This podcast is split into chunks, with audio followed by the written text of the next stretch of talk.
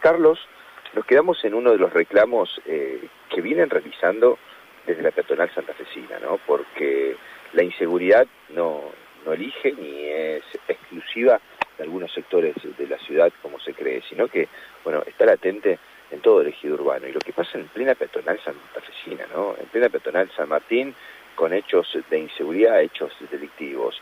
Yo te voy a proponer escuchar la palabra de Jorge Barenberg, que es eh, uno de los referentes comerciales históricos tiene la peatonal, dando cuenta de, la situación, tanto de descontrol con los eh, cadetes, con las motos, con las bicicletas que circulan por la peatonal, justamente su palabra le indica, es una peatonal para transitarla a pie, y además de eso, la presencia de delincuentes eh, oportunistas que arrebatan eh, la presencia de, mecheras, ha crecido la presencia de mecheras. Bueno, y después estos oportunistas que, por ejemplo, en las últimas horas, esto nos enterábamos ayer, fue el miércoles prácticamente a las 21, una abuela de 70 años fue abordada por otra mujer a la puerta de un cajero automático ubicado muy cerquita de la cortada Farucho, en Peatonal San Martín a 2.300, y le sustrajo todo lo que había retirado del cajero, 34 mil pesos.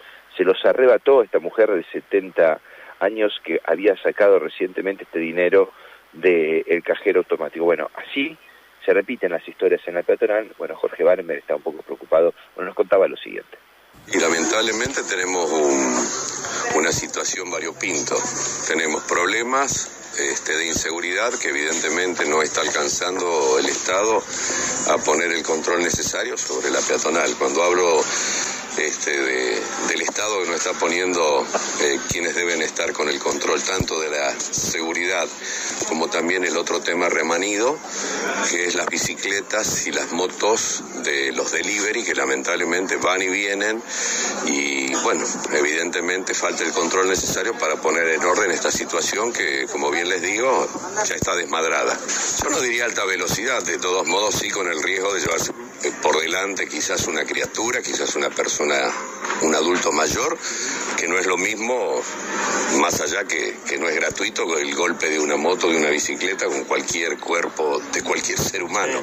Pero donde más énfasis ponemos quizás es en la, en la posibilidad de llevarse un adulto mayor con, con la gravedad del hecho o con una criatura que se puede escapar de la mano de un papá, cuando sabemos que estamos en una peatonal. El nombre mismo lo dice y realmente nos llama la atención el hecho de que no se ponga fin a este tema. Lamentablemente tenemos muchos inconvenientes con mecheras, con este, descuidistas que, que van garrapiñando nuestra mercadería. Ha cambiado la modalidad de exponer mercadería. Hoy la mercadería está al alcance del público. No tenemos como antiguamente era el trabajo entre el mostrador, que era una barrera hacia la mercadería con el público, el, el público tiene acceso. Pero bueno, es una etapa que ha modificado la forma de trabajar en el comercio este, actual.